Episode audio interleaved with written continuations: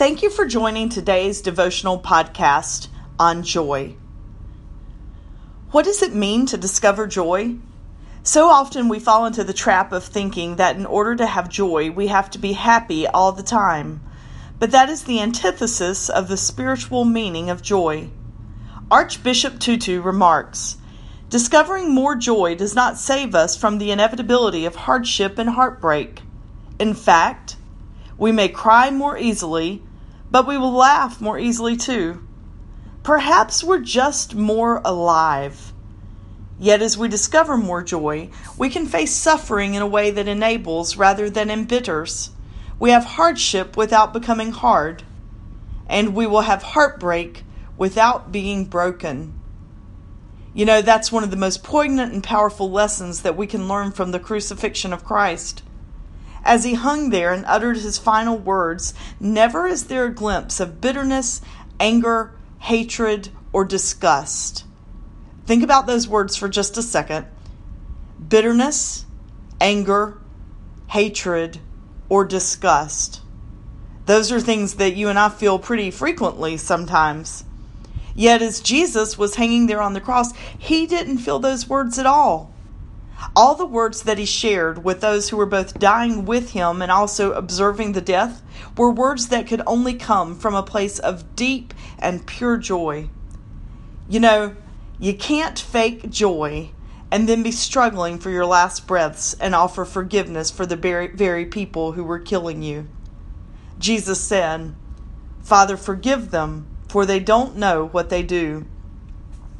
You also can't fake joy and be more concerned for others than you are for your own well being as you're dying. Jesus said, Mother, behold your son. Son, behold your mother. You can't fake joy and peacefully move from this world to the eternal one.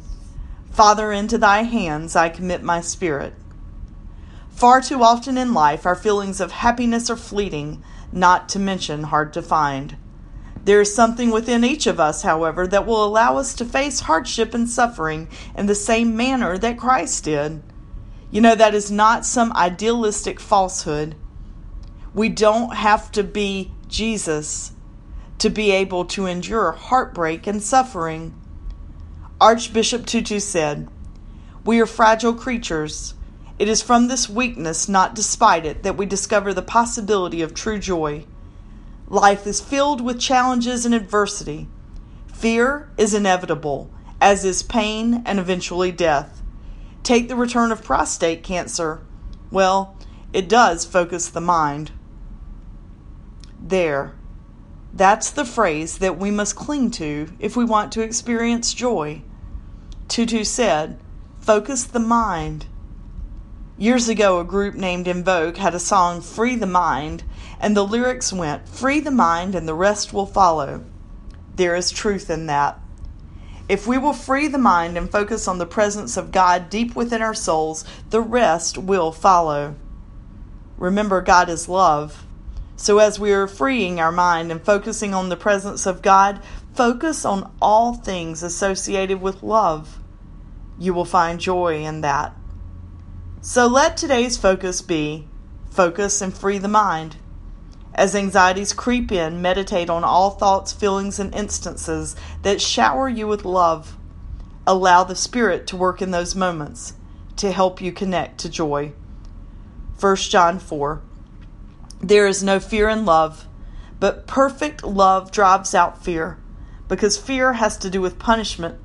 The one who fears is not made perfect in love and we love because God first loved us. Thanks for joining today's podcast.